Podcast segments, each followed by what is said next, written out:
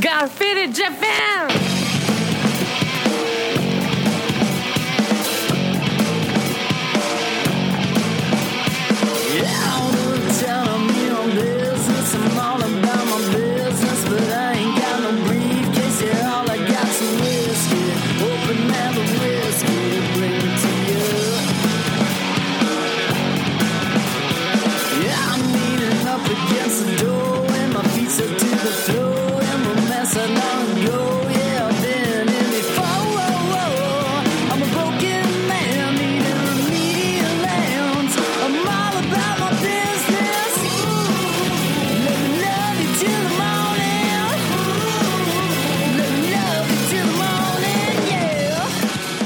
What's up, faders? Welcome to yet another action-packed episode of Got Faded Japan.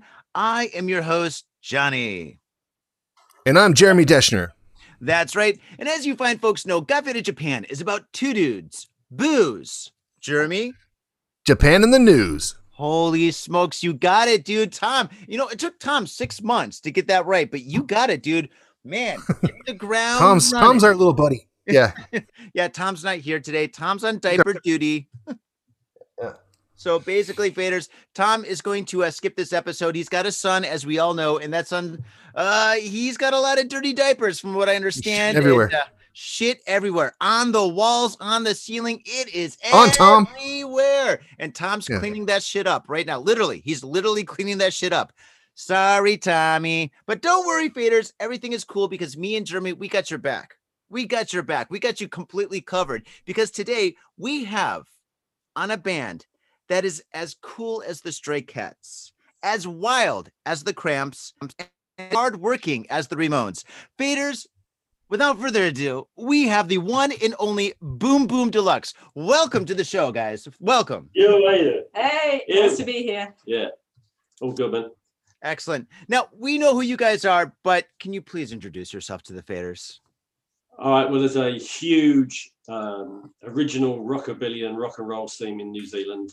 I'm being sarcastic. We're it, basically. So there's a big rock and roll scene, but everybody plays everyone else's songs. And about 3 years ago, we kind of figured someone needs to do something about this. So 2 albums later and about 150 shows, we're still kind of banging our heads against the wall and trying to push original Kiwi rock out there. But it's getting there. It's good. We're gradually kind of floating to the surface now. People are starting to take notice. So yeah, cool. Yeah, well, I'm Hetty. I play double bass and I sing in this in the band. So it's like rock and roll, rockabilly.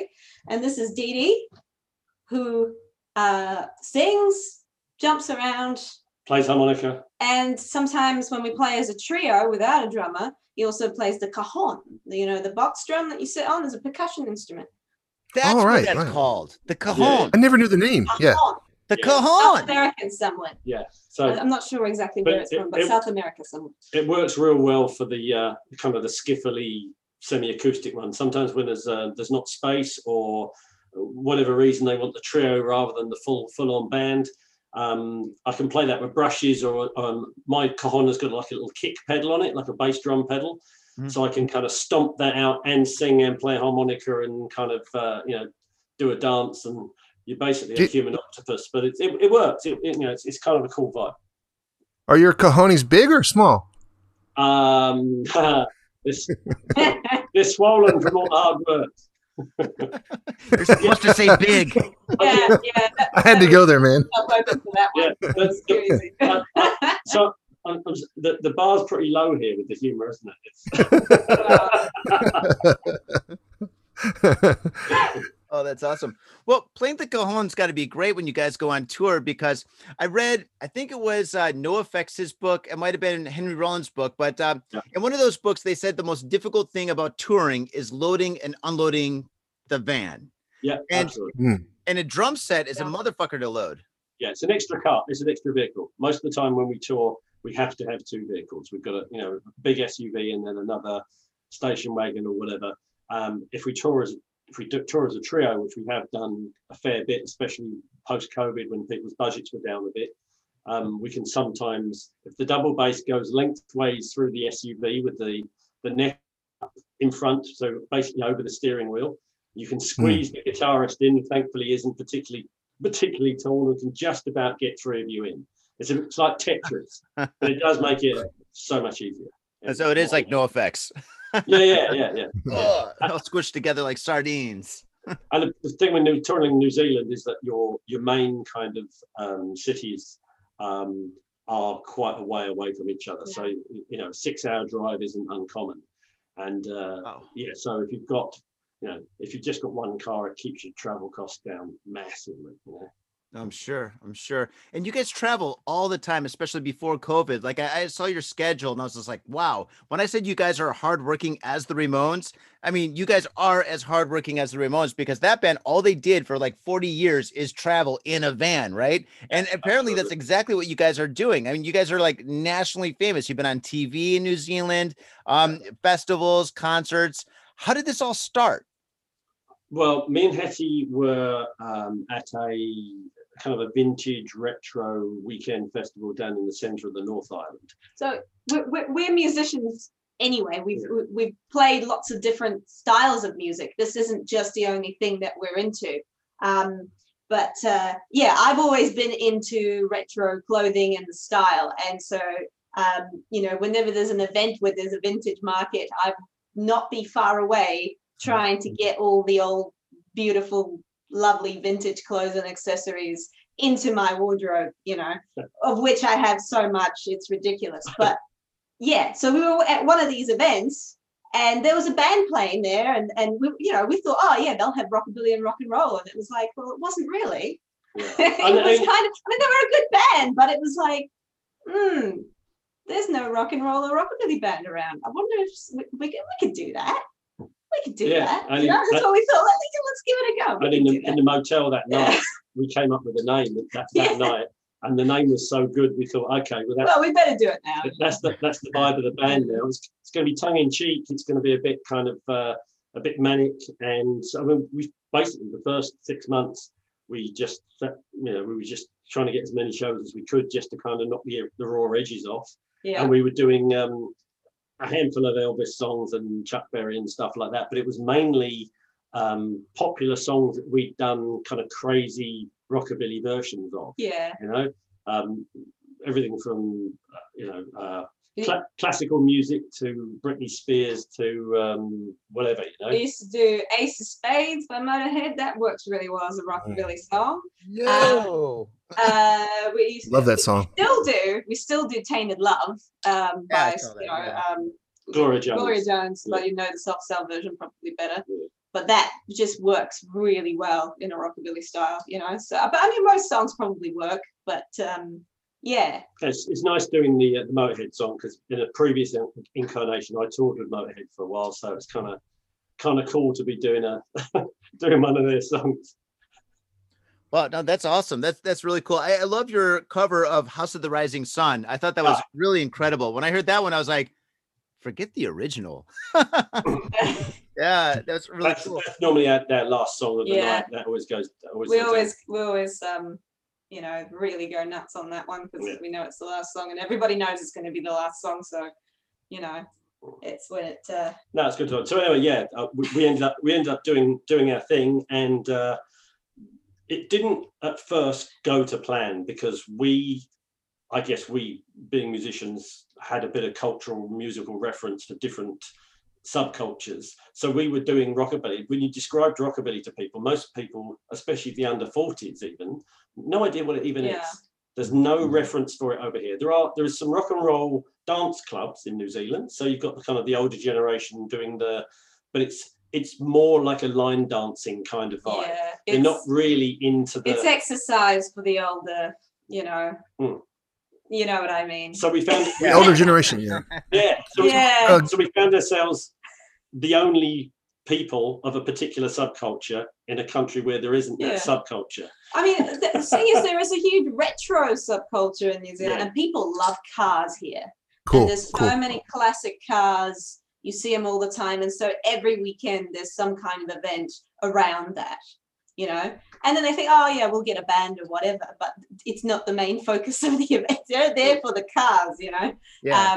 Very few people cross over and are really into the music as well. So It was, we kind of misjudged the scene because we saw all that. We thought, oh, okay, it's there, you know, people will be into it, you know, but it's, it seems like people are really into the cars, but no other aspects of the, so of the retro culture. It's been a bit of a, we've been educating people over the last two or 3 years. And now we're trying to build the movement ourselves. Yeah. And it's kind of working. Yeah, you know, there's a few more bands popping up around the country now, and some of them are starting to do their own stuff, which is kind of cool. So we try and, you know, support everyone else as much as we can. But we've had more, we've definitely had more success. So when the first mini LP came out, that was on a German or an Austrian label, a European label anyway, and they specialized in doing reissues of kind of 50s stuff, you know, rare, unrecorded, you know, previously unreleased stuff, and that did way better in Austria and Germany and France and England than it did over here. And then the most recent album last year or the year before last, that was caning it in Japan and Australia compared to over here. It was, so we ended up, we were meant to be touring Japan. We had, I think it was 11 shows. So we had 6 in Osaka in that area, and about 5 around Tokyo. I was supposed to book you. I was supposed to book you. I organized shows on here. You're supposed to play at my club. Where were you guys? Oh man. Honestly, it was COVID, man. We were so bummed when the whole thing had to be cancelled. We had all the flights. We've already paid for the, you know, we still have credit with the airline, you know, it's sitting there. It's a bummer. Well, we're waiting for you. It's a huge scene here. The best tour T-shirt ever. Yeah, that's right. We already made the T-shirts. The Thriller Godzilla tour. The T-shirts were just epic, man. They were oh no! They're just sitting there in an artwork file, you know. Yeah. Hey, 1 year later, dude. We're gonna start this. We're gonna bring you over. I was actually a little bit concerned about you guys coming over with that bass. I was like, do we have to rent a bass or? Yeah. I looked into it, you know, and apparently flying with one, they make it as hard for you as possible. You used to be able to buy a first-class seat for one and just basically have it on the plane, but they won't even let you do that anymore. They wanted to charge me, was it $600 just for the base? Wow. One way. Car I've ever owned. Yeah, so, you know. Renting it might be the only option. We did find one. Yeah, a guy called Charlie, I think it was going to lend in Osaka us a bass, which was really kind of him. Yeah, just as a favour, you know, really cool. So big shout out to him. But we were still looking for one in Tokyo a couple of months beforehand when we realised we were going to have to can it, you know. So but we will be back for sure, absolutely. But I doubt it will be this year. We're waiting. Yeah. Next year. We'll come next year. I mean, this year we're meant to be playing at Coolie Rocks. In Australia. There's a big festival over there in June at the moment. I mean, it might happen because they're thinking about opening a bubble between Australia and New Zealand, because they've got their in Australia they've got their COVID cases pretty much under control as well, and everyone's getting vaccinated now, so they're hoping that, well, we're hoping that it might just open just in time, but it's going to be nuts because everybody's going to want to get out of the country, and like we're going to literally have to be sitting there waiting on the phone, booking that flight. Otherwise, we might not even go, even if it's open, because the flights will be crazy expensive. Yeah, we may not be able to get the double bass on the plane if they've got carrying, which, you know, luggage. Yeah, that's right. There'll be restrictions but still. I'm sure there'll be. The other thing that could kill us is that we might still have to go into, even with the bubble, we might still have to quarantine. I think the whole point of the bubble was there was no quarantine. Oh, okay. Well, but if there's an outbreak while we're away, we might end up being stuck in Australia. Because there's a 3-month three-month waiting list to go into quarantine in New Zealand. Yeah. It's a good place to be stuck in. It's a beautiful country. So is New Zealand, by the way. The slowly starving to death over 3 months thing. Yeah, it's the only thing. What? We got no way of earning a living. Yeah, that's right. We'd have to just keep touring around Australia and hope that we make enough money to sustain us while we're there. You guys be like playing on the streets. Yeah. Change. That. Yeah. Oh, that's fantastic. I got a couple of questions regarding like your music. Now Betty, you play the stand-up bass. Before that, did you actually play like the electric bass, or when you started this band, were you just like, dude, I'm playing the bass. That thing is cool as fuck. So I've been a bass player for a long time. I actually studied jazz at university. So yeah, but I started out as a guitarist. Like I've been playing music since I was 10.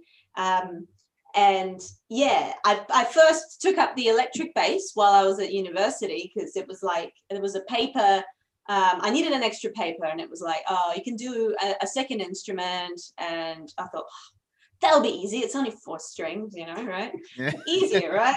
And I took it up and I was like, wow, I'm so wrong about this. It's way harder than I thought. But I just clicked with the, it was something about the way I, you know, interpret music. And when I started playing the bass, all of a sudden everything made sense.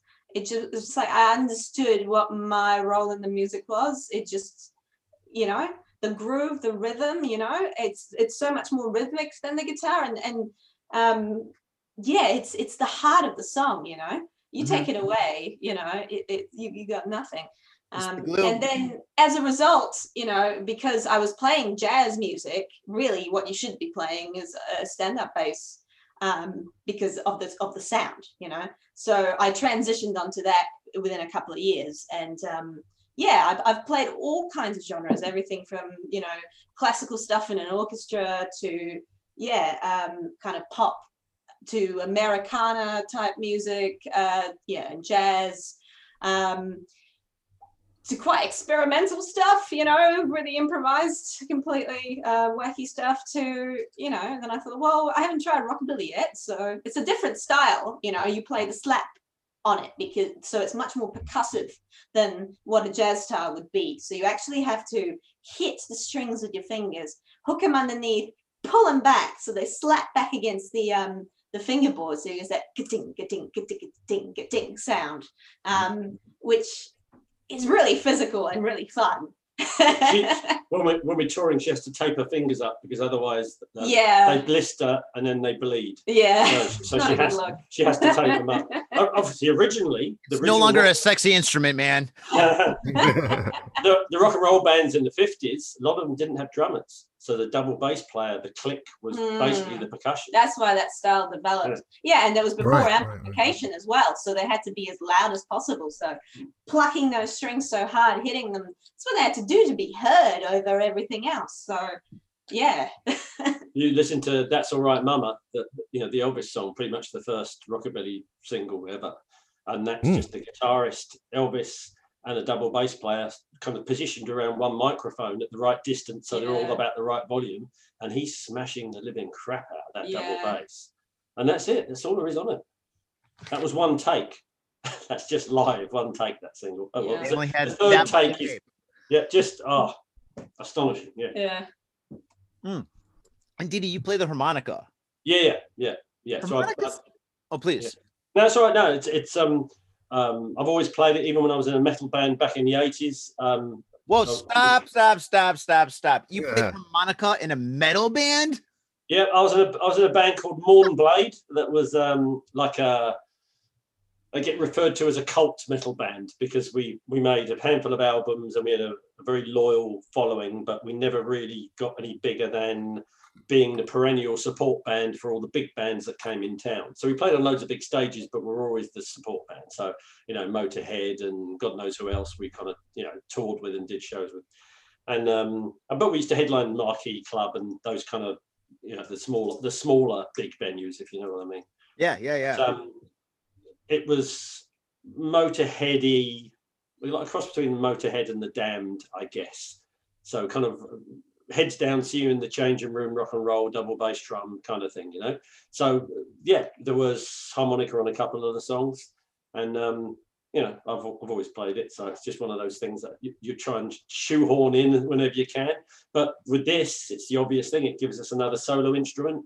I got a bandolier made, like a shotgun bandolier, that means I can move around, or you know, I know which order the different parts are in because you could have one for each key. And I don't keep looking down on my terrible short-sighted monkey eyes, and yeah, it works well. And also, it's quite a shrill piercing instrument. So if you've got a lot of groove going on, it kind of fits in over the top. You can slot it in over the top. It's a bit like the human voice. Mm-hmm. So it works quite well. It's yeah. And not a lot of rockabilly bands have it. There's a few with sax players. Most of them are 3 or 4 piece with 2 guitars, 1 guitar. So the harmonica gives us another kind of sonic difference, if you like, Yeah, no, I've listened to quite a bit about rockabilly back in the day. And about a year ago, I had this stint. I had this kind of like an attraction to psychobilly. And I tell you what, man, in a lot of psychobilly, you do not hear any harmonica. No. Like the Necromantics and horror pop, I haven't heard any harmonica in that. A lot of lead guitar, though. Yeah. Well, I think when you're playing, flat out like that, and everything is fast. We used to be real good. The metal band I was in, we were real good buddies with a band called Demented Argo. Mm-hmm. So Sparky and the boys. In fact, one of the early lineup bass players lives over here now. Actually, he's still kind of on the scene. But their stuff was always 100 miles an hour. I think it would be pretty hard to be playing harp along with that the whole time, because you'd just be, it would be really, really top end skill level stuff. It'd be very, very fast, but also that music's not really, it's more about the groove and the kind of almost the aggression of it. That's kind of what makes that work. Yeah, it's more punk.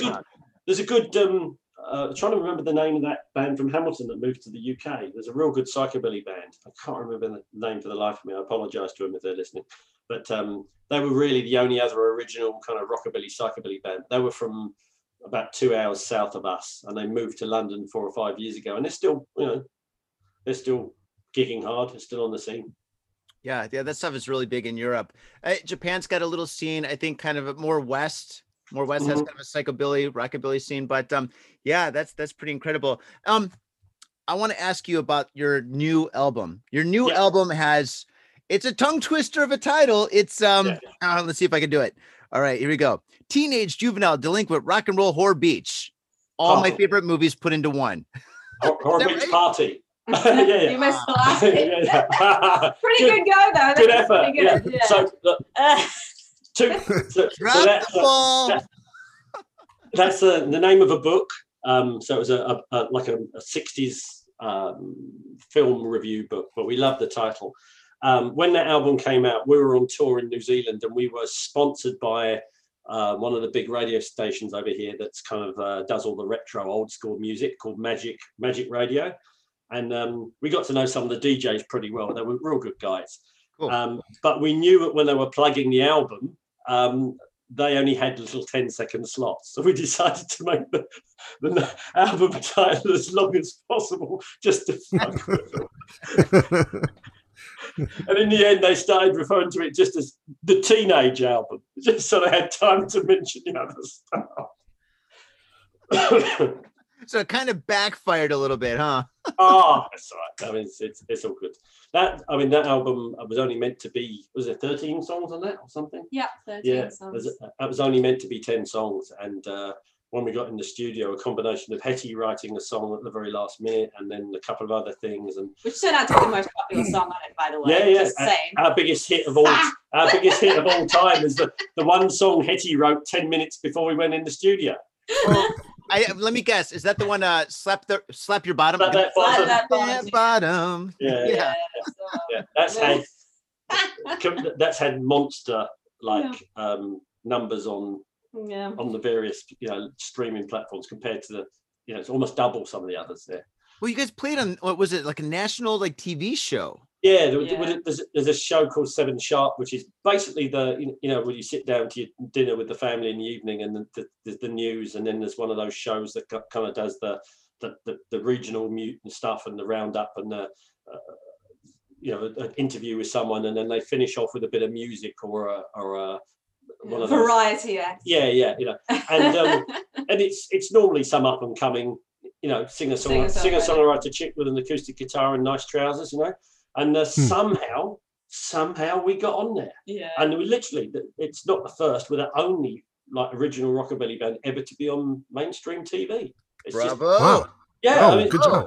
Yeah, I mean, it was just luck. And we went in the studio and they set us all up and we basically played live. And we got it all ready to go. And we did a sound check, and then they had the big camera on the boom arms swinging around. They planned out the shot. Mm. Then all of a sudden, producer ran in and said, "I'm really sorry, guys, we have to can it. There's been a major event." And it was when that terrible shooting happened in Christchurch. Oh no! Yeah. And 50 people got shot. It was just horrendous. Yeah. And so they had to clear the studio because they needed it to go live for the breaking news. So apart from it being a terrible event, we kind of packed back down and left the building. We thought, that was it. That's it. We're never going to get another chance. That was like our big chance. And we're kind of in the car thinking, all these people we can't be thinking about ourselves. But a little bit of you is disappointed, And then the producer rings us and said, "Look, we'll get through this. We're booking you in again for 2 weeks' time."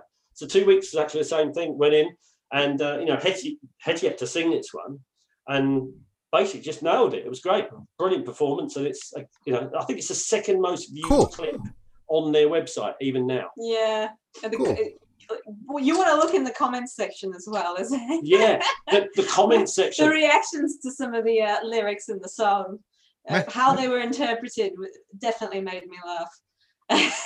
Whoa! Do tell. The song's called "Slap That Bottom." I mean, it's not a subtle. It's meant to be racy. But it's about bass playing. Well, that's what I tell people who get upset about it. Oh, when I say slap that bottom, I'm talking about the bottom end. I'm talking about the bass. I'm not talking about anybody's, behind.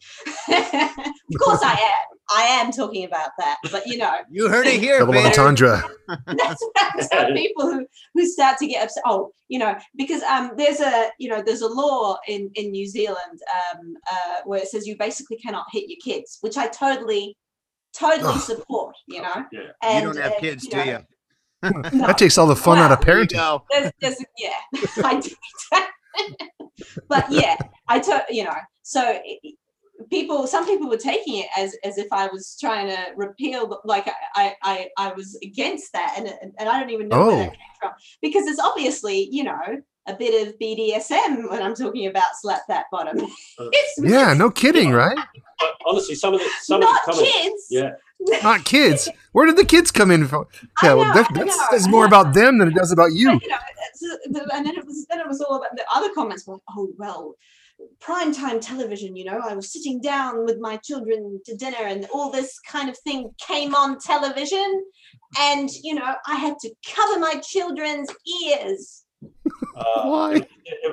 Honestly, over there. I mean, it's literally so tame. You listen to any song by like Nicki Minaj or whatever, and it's pussy that, pussy this, and it's like slap that bottom. I even said bottom. I didn't say ass or anything like that, did I? I mean, bottom. Bottom sounds more classy. That, like, even in the 19th century, people wouldn't get upset about that, Yeah. Wait, so they never played the thong song on national radio? Or thong. Yeah, that's right. Oh, mind you, thong. Well, in Australia, thong actually means flip-flops. Shoes, that's right. Yeah. Oh, that changes the entire song, doesn't it? Show me that thong. He's good. Yeah. I don't know. I got a foot fetish. There you go. I'm here for you guys. Part of the show. Just joking. Oh man, I got another question. All right, I heard a rumor about you guys, and I'm not sure how accurate this is, but one of you guys performed with either Glenn Matlock or Malcolm McLaren from the Sex Pistols. Me. Okay, so after the aforementioned metal band split up in the late 80s, I hooked up with Glenn Matlock, and we had for about 18 months we were writing songs together, and we did a couple of shows. And the band was basically unnamed. It had a couple of names we just made up on the way to the gigs kind of thing. But it was me singing, a little bit of harmonica, Glenn playing bass, occasionally playing acoustic guitar, Steve New from the Stooges on guitar. Oh, wow. And Rat Scabies from the Damned on drums. Wow. That's a combo. That's a powerhouse right there. And that was good fun. That was real good. And it was kind of a bit like the Rich Kids kind of vibe, you know, like power pop kind of thing, but with Steve's guitar style and obviously Chris Rat's drumming, it became punky, you know. So it was interesting. We had Chris from Chrysalis Records was interested in doing something with it, but then unfortunately the kiss of death was Mr. Bernie Rhodes. Bernie Rhodes. Yes. Who, if he's listening, I don't know, just pick some abuse at random and just drop it in. One of the most hateful, disgusting, manipulative. I mean, he's just a. Yeah. Anyway, yeah. I think you're trying to say cunt. Yeah, thank you. I wasn't sure what your audience was, but thank you. I don't think you're listening. Yeah. Just, I mean, that's it. Just he's a. Got a bunch of cunts listening to us. Yeah, he's a fucking worm of a man. And what he wanted to do was basically, he saw those three together. He wanted to get me out the way as quickly as possible and just find any punk singer that had been in a band someone had heard of and put like a punk supergroup together. That's what he was after. So he spent 6 weeks trying to persuade us to let him do some management and was basically doing his best to kind of shoehorn me out of it because I didn't have a punk heritage kind of thing. I was a metal boy, you know. It was just poisonous, just the most horrendous human being.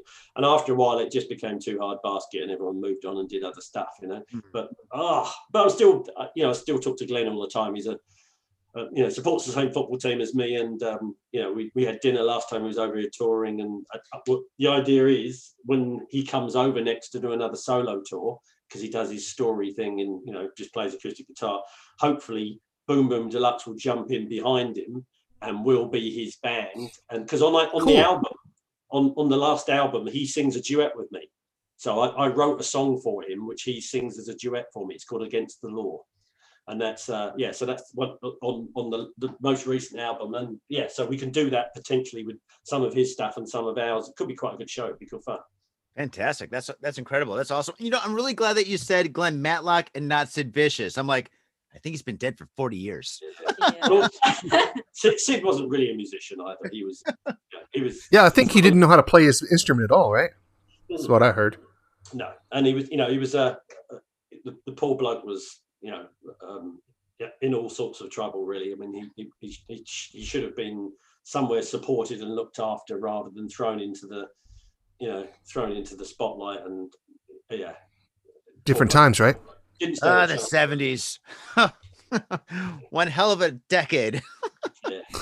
I mean, speaking of music, I gotta say there's a lot of great music that does come out of New Zealand. The drum and bass scene there, like what, 10 years ago was absolutely insane. One of my friends is out there. His name's was it Matt Harvey from Concord Dawn and stuff. And he was talking about like the drum and bass scene and the music scene. And I was just like, that's incredible. And ever since then, I've been a big fan of like New Zealand's music and Australia's music. And we've had a lot of people from Australia and New Zealand. And I know they're completely different countries. I'm not a stupid American. I saw the look on their face. They're like, oh God, you know, they're two different places. We're happy to be lumped in with Australians, yeah. You know, I mean, we're best friends, really. There's some sort of rivalry thing that goes on, but it's just like sibling rivalry, you know. It's It's so far from everywhere. I mean, there's that whole Anzac thing. I don't know if you know about it, but you know, in World War I, New Zealand and Australia were put in the same sort of regiment, battalion. I don't know what it's called. I don't know anything about military history, but they always fought together, so they were the Anzacs. And now, every year we celebrate Anzac Day, you know, commemorating because there was a big battle at Gallipoli. Oh yes, Gallipoli, I know this. Terrible thing, you know. Horrible battle. And Australians died in that, and you know, so there's this shared history that we have, and you know. So, I mean, look at the flags. I mean, they're basically the same flag. Australia and New Zealand flag. Just a different star. Two stars different. That's all. Yeah, it is. Different type of star. New Zealand's got the red stars, and Australia's got the white stars. That's the only difference between the flags. Yeah, New Zealand did try and change its flag and decided not to in the end. I don't know if you Oh. So that some of the other designs that came out, the best one, my favorite, was a kiwi, you know, the bird, but it was like a badly drawn one in paint, you know, in MS Paint, and it had green laser eyes coming out of it.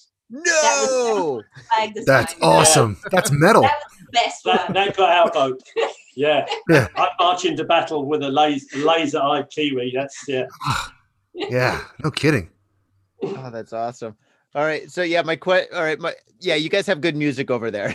Yeah, yeah, we do. There's a real good, There's always been a real big reggae scene. Yeah, they love reggae. Yeah, reggae. Wow. Great, some real good reggae bands. Yeah, you know, and lots of the indie music and electronic music. You know, there's just, I mean, yeah, you've recently had some really big pop acts come out, like Lord and stuff like that. So, you know, it's quite amazing for such a small population to have quite such a high creative output. So it's pretty well supported, isn't it? It is quite well supported. You know, there's a lot of sort of government grants that bands can get and stuff to. Not us though, because we're a rockabilly and nobody knows. Too big.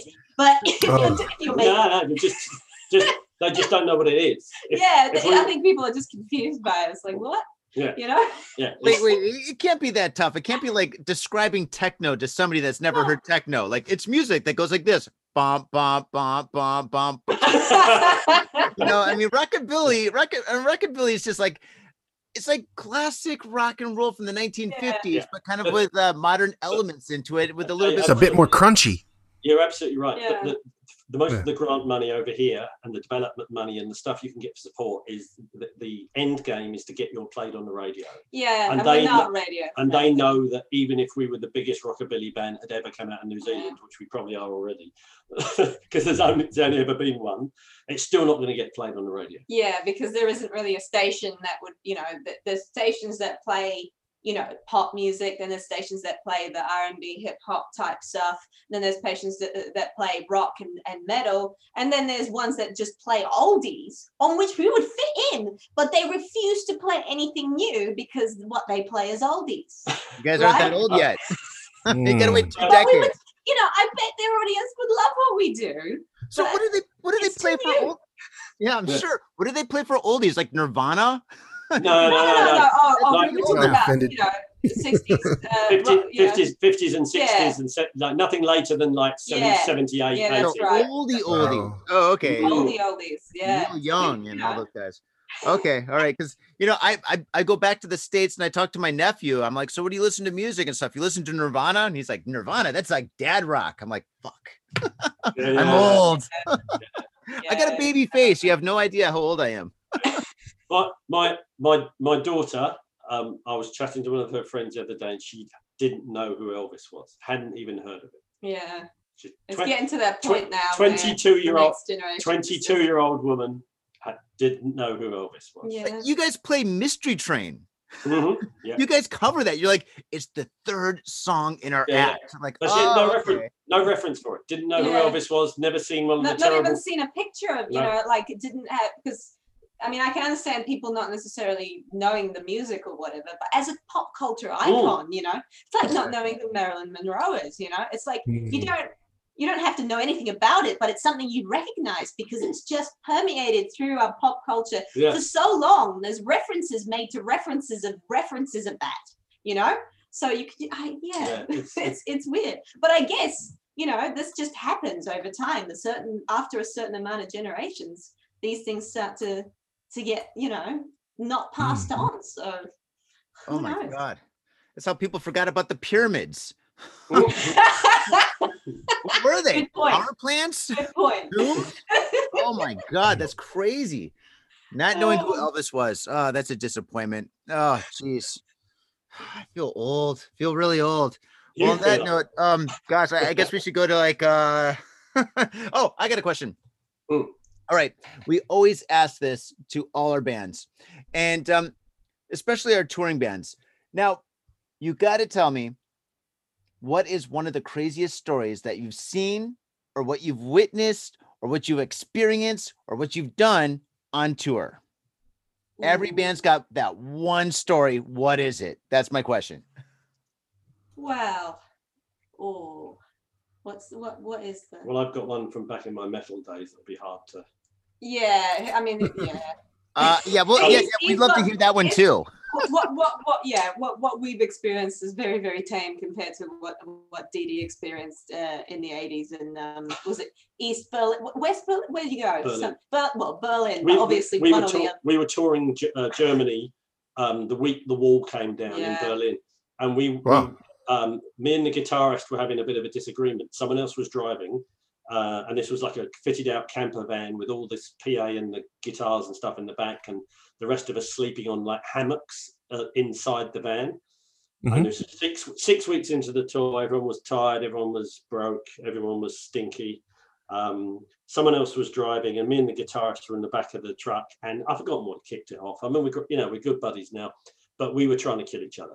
I mean, it was like, thumbs in the eyes, pulling the hair, biting, the whole thing.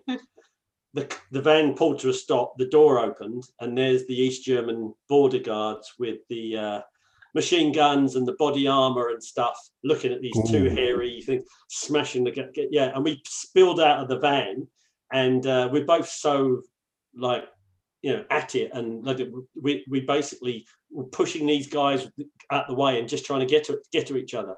So somewhere there's a photograph of me being held back with a dude with his gun across my chest, and the guitarist with the rest of the band basically trying to bear hug him on the way, with this big queue of other people waiting to go through Checkpoint Charlie.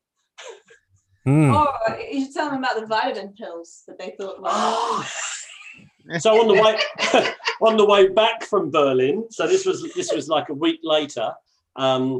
When in the old days, when you went through Checkpoint Charlie and you went from east to west Berlin, there was a 30-kilometer straight road that's just wasteland, and you have to they clock you in and take your number plate and stuff, and then you have to be the other side at a certain time so that they know you didn't stop or you're it's just to make sure everyone goes where they're meant to.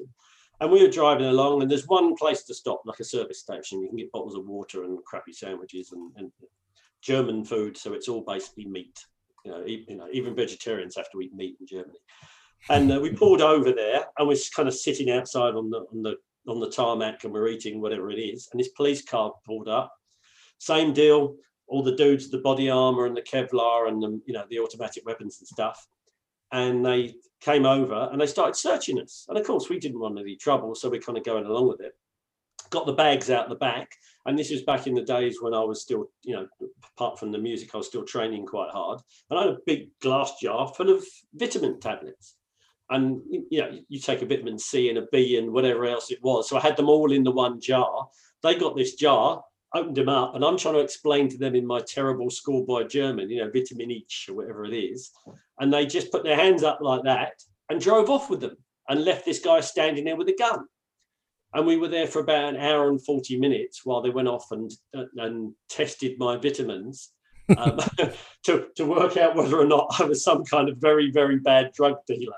And then when they came back, they gave them back and said they're okay, but they still made us unload the entire truck, everything, every single piece of gear, laid it all out in this car park of like this service station. So all these people are looking at us, and they were looking inside the speakers, and they had the dog going. It was utterly ridiculous.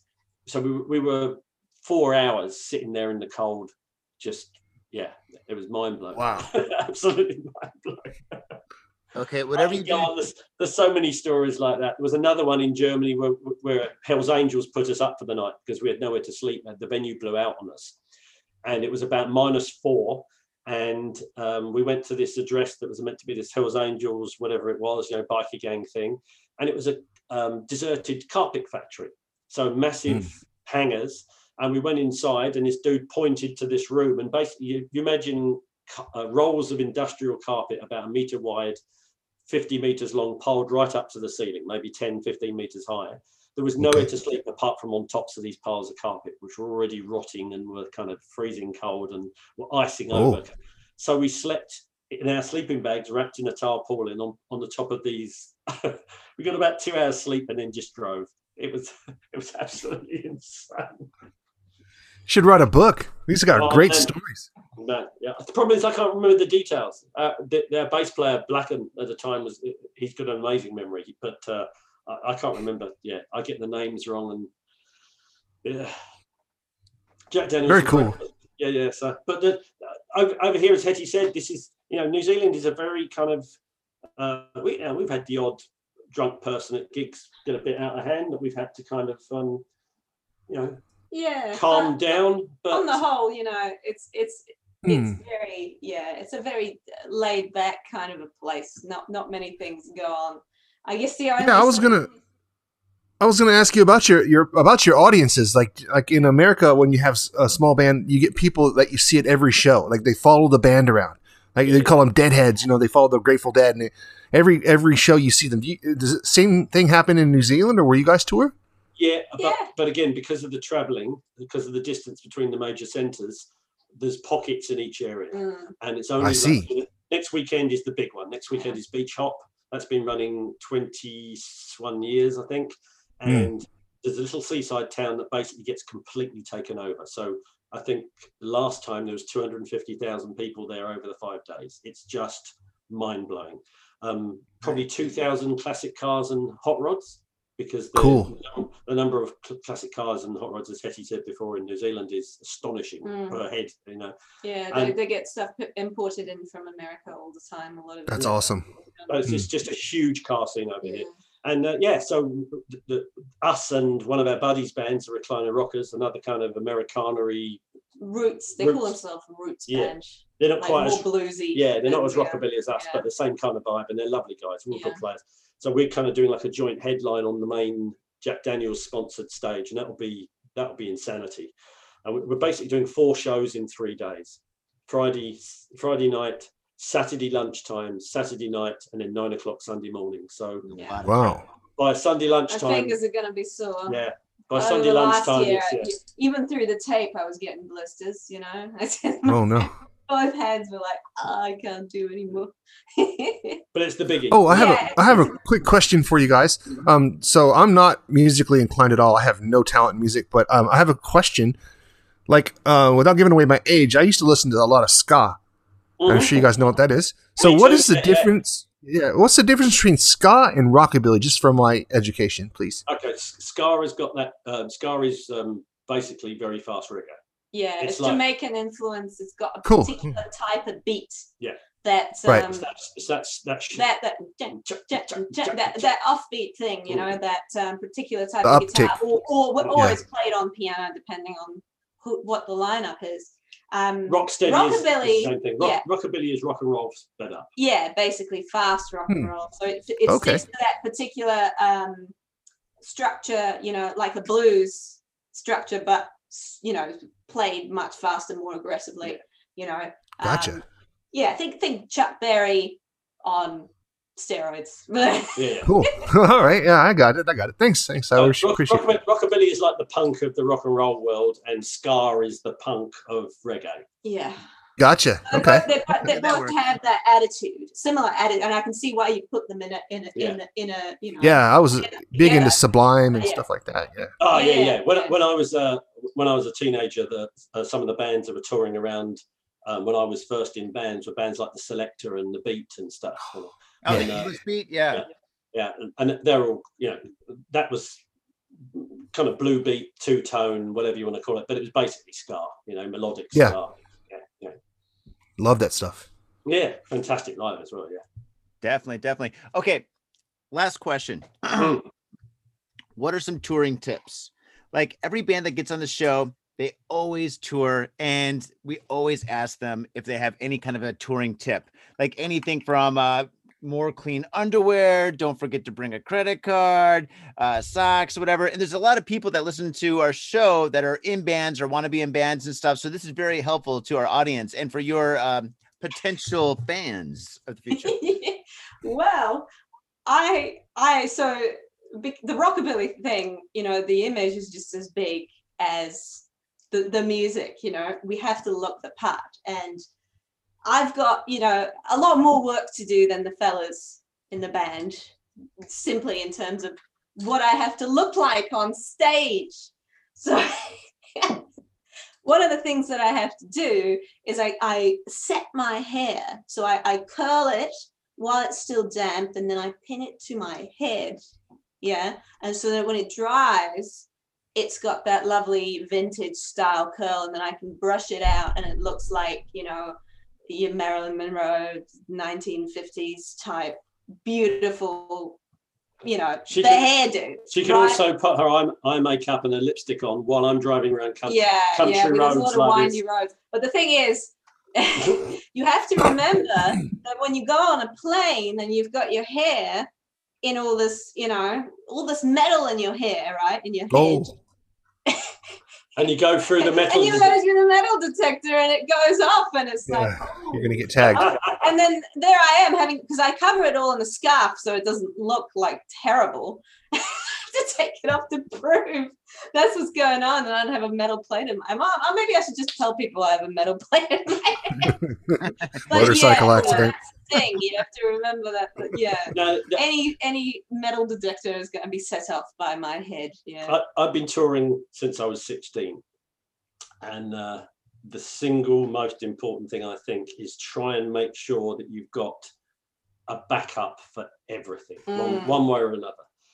If you've got leads, you need one spare of that type. If you've got guitar strings, you need a spare. If you've got, you know, and it sounds like it's, but people don't realize this with musicians. They think, oh, they just turn up and they play.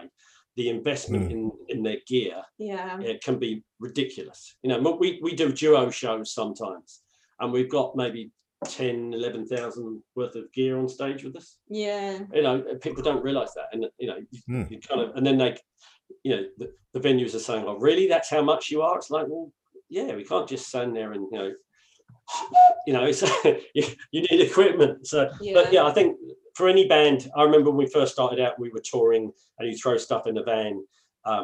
If something goes wrong and you don't have a backup for it, basically everything's a waste of time. All the promotion, all the learning of the songs, all the rehearsals. If you're there at the show and you can't do it because something fucks up on you, then yeah. So it's a bit of a boring answer, but it really is. Yeah, have spares for everything. I always travel with my own pillow. This idea. I'm the same as you. I'm the same as you. Big one though, because you know you sleep in a hotel room, and you know the pillows are just I like those molded pillows, you know, with the memory foam, you know, and memory foam, yeah.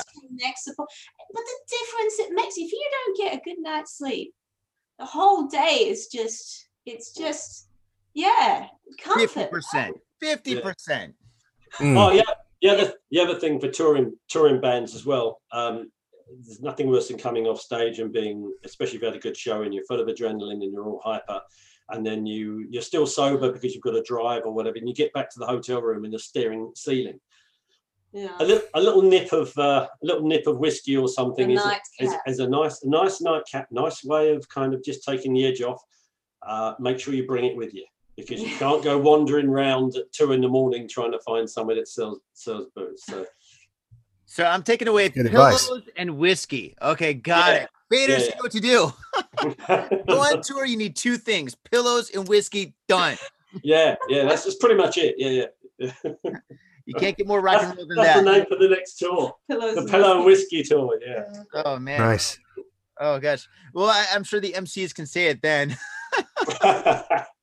Oh man, well you guys, thank you so much for being on the show. What we're going to do is we're going to take a little break, and we're going to be back with these guys, and then we're going to read the news, and after that, yeah, things are going to get really exciting. All right, We'll see you in a minute. Are you at Harajuku with some out-of-town friends or your family or significant others? Yeah! Do you want to chill and drink beer and eat sandwiches while your friends overpay for glitter unicorn socks? Yeah! And the flavor's gonna make you complete at Harry's Sandwich Company. So come on down to Harry's Sandwich Company in the heart of Harajuku, right off Takeshita Street. See you there!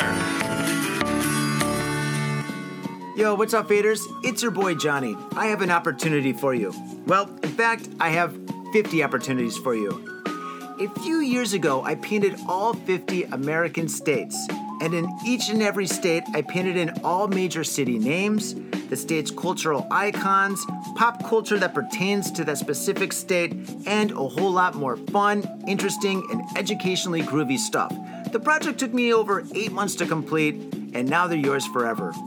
I have digital prints available for download on the Spilt Ink's Etsy shop.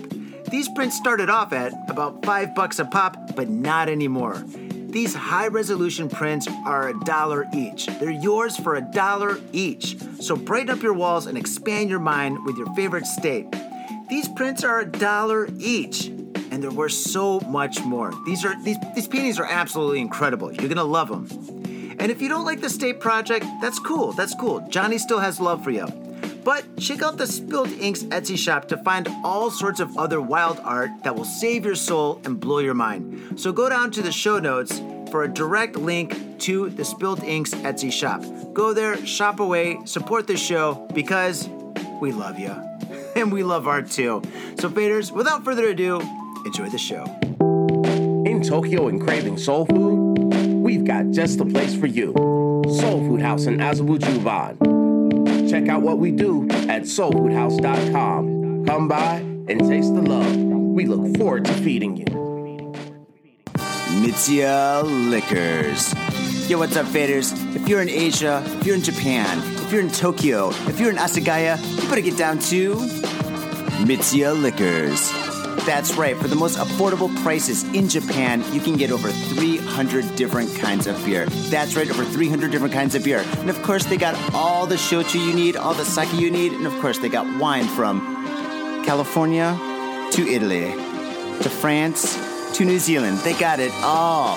When I say they got it all, they really, seriously got it all. There's no joke about that. So get down to MITSUYA Liquors. And if you go in there and you say, Got Faded Japan, you will be more than welcome to go into their back room and drink those beers that you just purchased. That's right, Got Faded Japan at MITSUYA Liquors. And 3 times a week, they have a sushi chef there. So get your sushi on, get your drink on, get your fade on, and come on down to MITSUYA Liquors, located comfortably in Asagaya, about 5-minute walk from the station. MITSUYA Liquors. Hey, yo, what's up, faders? Johnny here. You know I love booze and news, but I also love art. So come on down to thespiltink.com and check my art out. I've got tons of stuff there for you to check out. And I've got paintings, I got prints, I got videos. And I tell you what, if you like a painting, I could probably sell it to you. And I tell you what, if I can't sell you that painting, I will definitely sell you a print. I've got prints of all my work. Prints are about 2,000 yen each, about $20. But if you buy 2, you get the third one for free. So come on down to thespiltink.com. Yo, and on top of that, I'm looking for commissioned work. So if there's something that you want me to do, I can make it for you. Just check out my stuff and see if you like my style. And if you like my style, I can definitely paint you anything on canvas, paper, whatever. I've done it all. So come on down to thespiltink.com. That is thespiltink.com. Thespiltink.com. Proper. If you're going to get your fade on, you gotta get your fade on in style. And that's why I use Ghost Town Pomade. Ghost Town Pomade is the #1 badass pomade, and I practice what I preach. When I leave this house, if I'm not wearing a hat, if I'm not wearing a lid, I'm wearing Ghost Town Pomade in my hair. This stuff is amazing. It smells good, it looks good, and it feels good. Ghost Town Pomade, badass pomade. And let me tell you one thing. Comes in a lid. That's pretty badass. This whole world is so nerfed up these days. Everything is plastic and pink, but not Ghost Town Pomade. This stuff is a man's pomade, and it is hardcore. It's so hardcore, it's from Oakland, California. Oakland, California. That's right. Ghost Town Pomade. Get your fade on in style. Proper. And we are back, faders. Oh, man. What a break that was. All right. And once again, we are here with the Boom Boom Deluxe. We're here with Dee Dee and Hetty. Guys, thank you so much for being here. And thank you so much for doing the news with us. And With the news, I was going to go first, but I think, you know, it's probably better if the guest goes first. I think that's more exciting because I'm Johnny. I'm boring. You know, when I read, nobody wants to hear that. They want to hear about you guys. They want to hear Boom Boom Deluxe. Read the news. So without further ado, let's see. Should we go eeny, meeny, miny? Or, I mean, junkin, pong, rock, paper, scissors? Or, I don't know. You guys, whatever you do. 90s first, man. 90s first. All right. Oh, it's I'll try and do. I'll try and do my best news announcer voice. Marvelous. Man, nice. Oh no! Can I go? Okay, here we go. Oh yeah, I'm sorry. I just said that was nice. Yeah, we're sorry. We're just so nervous that you guys are on the show. I've been rehearsing all this time through the break. You know, I'm ready to go. I'm yeah. Okay, here we go. Man arrested after starting forest fire in Saitama. Police in Tokugawa, Saitama Prefecture, have arrested a 60-year-old unemployed man on suspicion of arson after he set fire to trees in a nearby forest. Nut job. Sorry, carry on. Okay. Police said Hatsuo Shimada intentionally started a fire near his home around 1 p.m. on Saturday, Sankei Shimbun reported. The suspect ignited the blaze with dead leaves, and the fire burned approximately 1,000 square kilometers of land. Whoa! A police officer was patrolling the area when the fire started. Police said Shimada has admitted to the charge. He told police he used his lighter to start the fire. He was quoted as saying he had been full of anger recently. How angry do you have to be to set 1,000 square meters of land on fire? Yeah. That dude's pissed! Last month, there have been multiple forest fires in the vicinity, prompting police to launch patrols. Shimada is being questioned about his involvement in those fires, so it could have been him as well. Wow. So this is like... But why? But why? Why so angry, I wonder? He's unemployed. Take his lighter away. It's hot under the collar, obviously. Yes. I mean, it's just... There are so many other ways to get, warm that, you don't have to burn 1,000 square kilometers of land. Disco Inferno. Oh, yeah. Yeah, man. Disco Inferno. I don't know. I drink. Yeah, that's right. There's got to be other ways to get the rage out, I mean. Just, kick some pads, That's kind of like the polar opposite of what you're supposed to do, because if you have stress, you're supposed to take a long walk in the woods. Yeah, not set them on fire, and then then get caught. So now he has to deal with being charged by the police in prison time. I mean, surely that's going to add more to his If they nail him for all the other fires, that's right. He'll end up in a small room, and then he'll be really angry. Yeah, and then how's he going to set that on fire? I'm just so stressed. How is he going to let off steam when he doesn't have any leaves to burn? They have 1,000 kilometers of burning wood, and they found that dude. How bad is that guy's luck? His friends call him with the lighter in his hand. Yeah. His friends call him lucky. If he goes to jail, we should make him a mixtape. Ring of Fire, Burn Baby Burn, Fire by Arthur Brown. Yeah. Oh man. Well, fuck this guy. Anything by Matchbox. Yeah. Oh man, great story. Okay, Dee Dee, your turn. 19-year-old gets 7 to 12 years, which I guess is like 9.5 years. For the murder of man over telephone scam dispute. The Saitama District Court has sentenced a 19-year-old man to between 7 and 12 years in prison for killing a 31-year-old man whose body was found inside a minivan in the parking lot of an apartment building in Waco City on May the 10th, 2020. Now, hang on. If you're going to kill someone, you don't just leave them in a minivan, do you? Didn't think that one out, did he? No. I thought it through entirely. Maybe talk to the lighter guy. Yeah, maybe. That's right, yeah. If he'd have called the lighter guy, he could have dumped the body under a pile of leaves and had a barbecue thing going on. That's right, that's right. The defendant, who cannot be named because he is a minor, and 19-year-old is a minor in Japan? Under 20 in Japan. Oh, wow. Okay. The defendant, who cannot be named because he's a minor, and a 24-year-old man were arrested on charges of murder and abandoning a corpse. So abandoning a corpse is a well, the funny is someone had kept that corpse company. Yeah, they'd have been fine. They wouldn't have had that extra charge. Sat it in the lazy boy, put a hat on it, bag of fries. Now he's got a double whammy. Poor corpse, man. Poor corpse. The 24-year-old suspect, Kodai Igarashi, has already received a 4-year prison term. According to the court ruling on Thursday, the two men and the victim, Kazumasa Iwabuchi, ran a telephone scam operation targeting elderly people. So they did that thing where they call up old people and they con them. They're awful. So these people deserve douchebags. They're garbage. Yeah. I'd put these people in prison with the guy that set fire to the forest and give the guy a lighter and a tin of petrol. There's be a lot of stress in that prison. All in the same room. Police said the three apparently had a dispute which resulted in Iwabuchi's death. So you've got three douchebags all doing terrible things. They argued with each other and one of them got killed. Yeah. So two more to go. A resident of the apartment building called 110, I guess that's their 999, is it? Or their 111? Yeah. On May the 10th, reported a white minivan had been parked at the same spot for about a week. So they've dumped the body in a minivan and not even bothered to move it. These guys wanted to get caught, didn't they? When the police arrived, they found Iwabuchi's body wrapped and bound in a blanket with his feet protruding in the back of the Sorry. Sounds like one of those hors d'oeuvres you get at a cheap wedding, you know, the sausage wrapped in the bacon, you know, with the bits. I love those things. Picking a blanket. Alex ruined them for you. Yeah. It gets better. No. With the food. The body had begun to decay, but several knife wounds were evident on the upper part. See, that's how it gets crispy in the oven. A knife was found in the minivan. So so the murder weapon was already in there. Oh, my God. This is so amateur. These guys really. Criminal geniuses. Like the Big Lebowski. Amateur.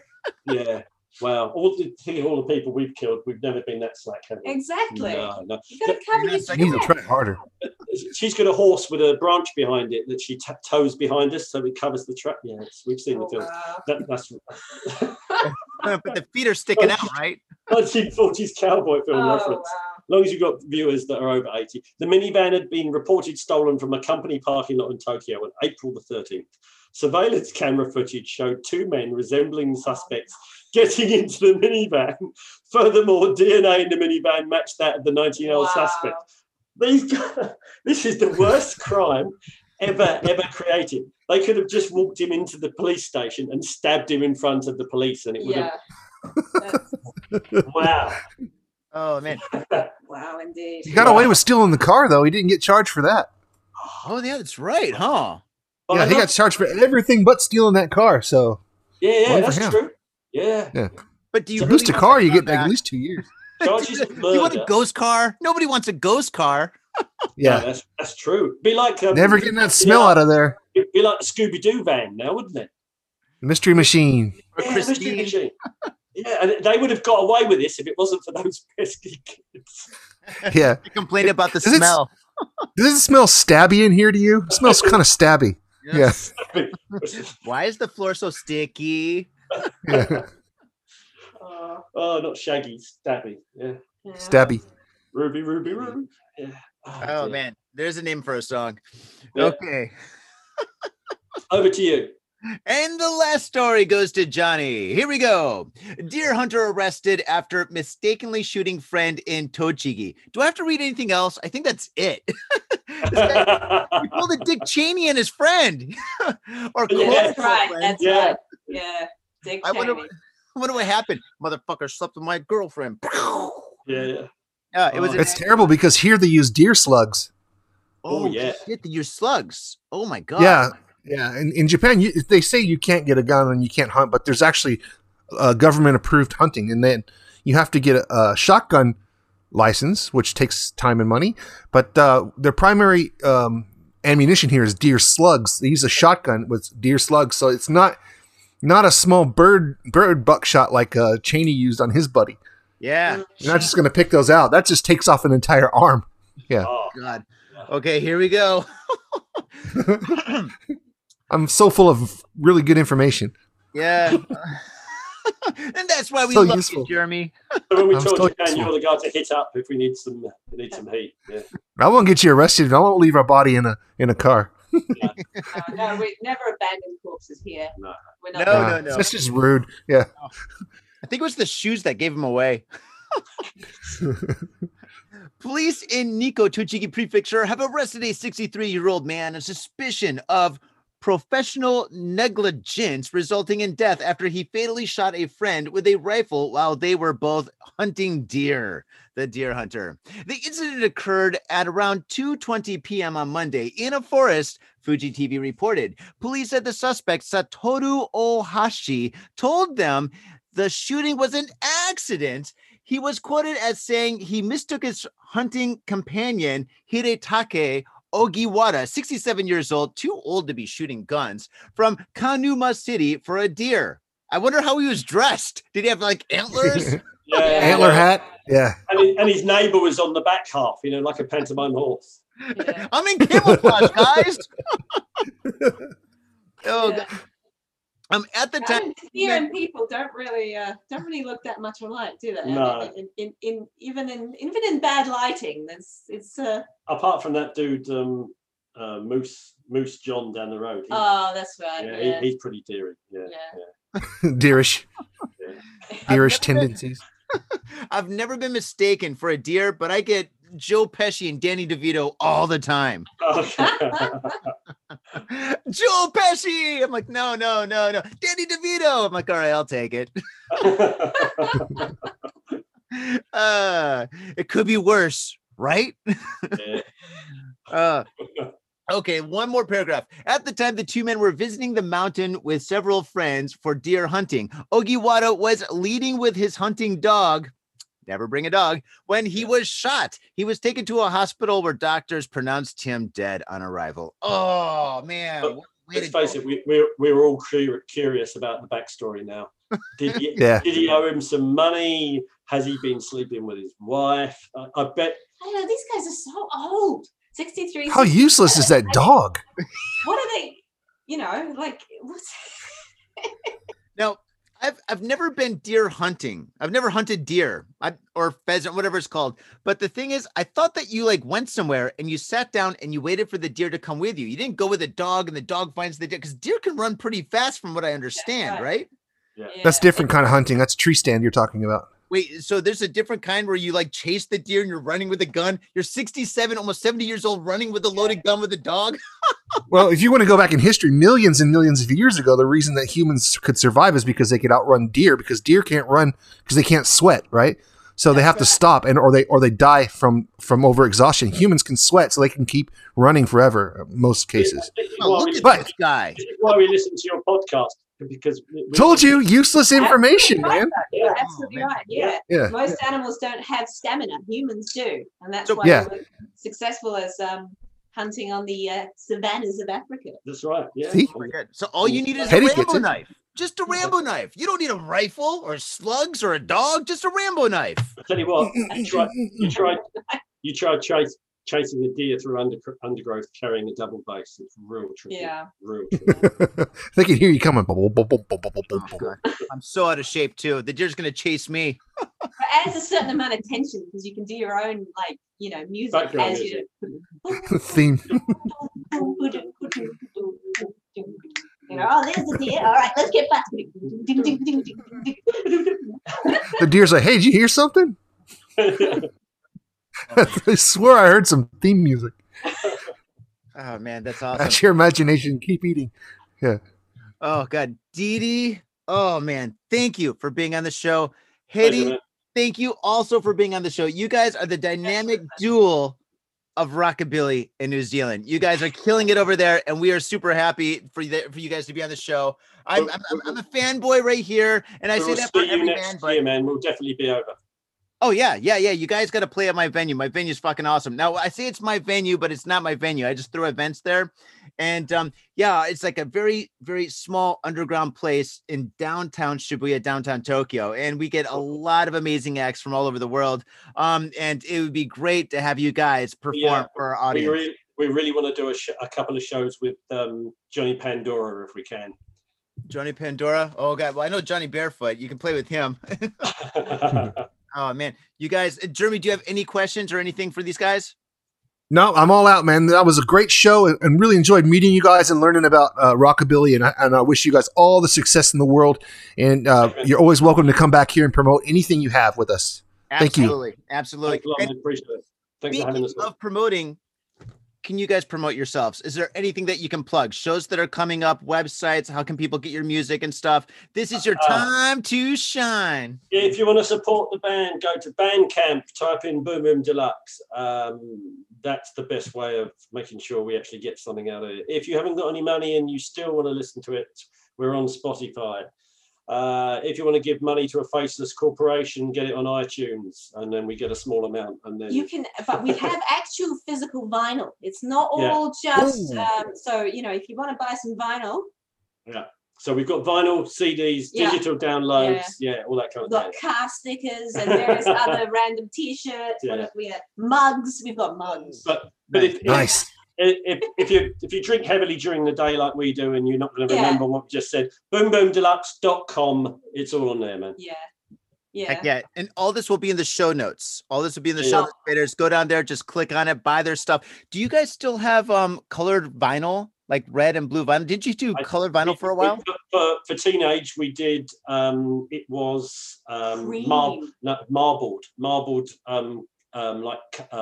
Khaki cream color, but it was a limited numbered edition, and they're all gone now. Yeah. Oh, okay. Collector's item that we kept for ourselves. Yeah, we've still got the black vinyl, and the I think was it this one or the first album was on heavyweight vinyl on the 220, which sounds great, man.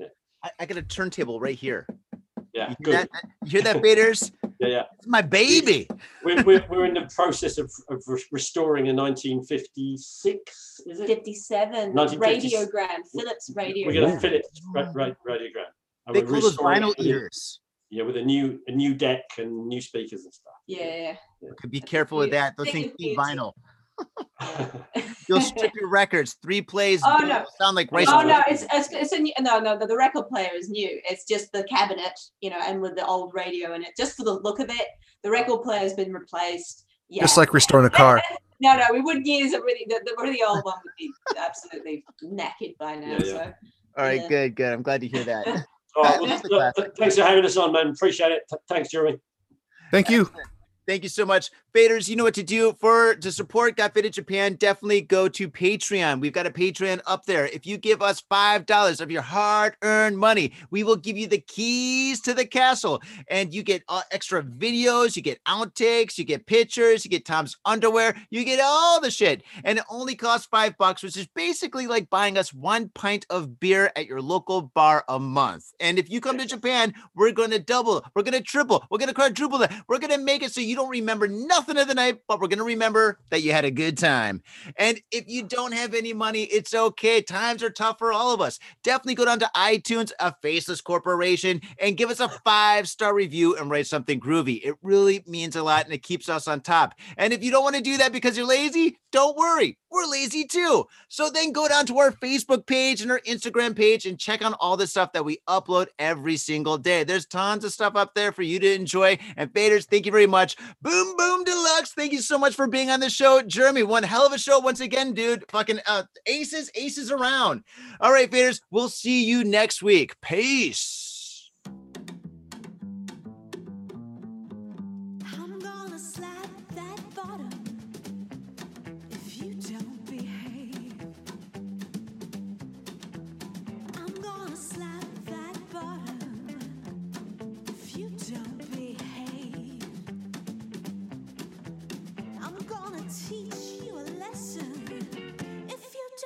What I say. You've been a bad, bad boy, running around town. It's getting me down when I hear you're fooling around. Now, listen here, Billy, you're gonna make me look silly. You better stop or I'll pop, then I'll make you drop. I'm gonna slap that bottom if you don't behave. Slap bottom, slap that bottom, slap bottom. I'm gonna slap that bottom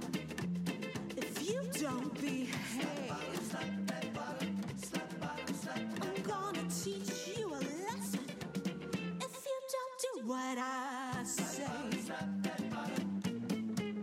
I've been a good, good girl, shining like a pearl, but all this rigmarole is gonna turn me into coal.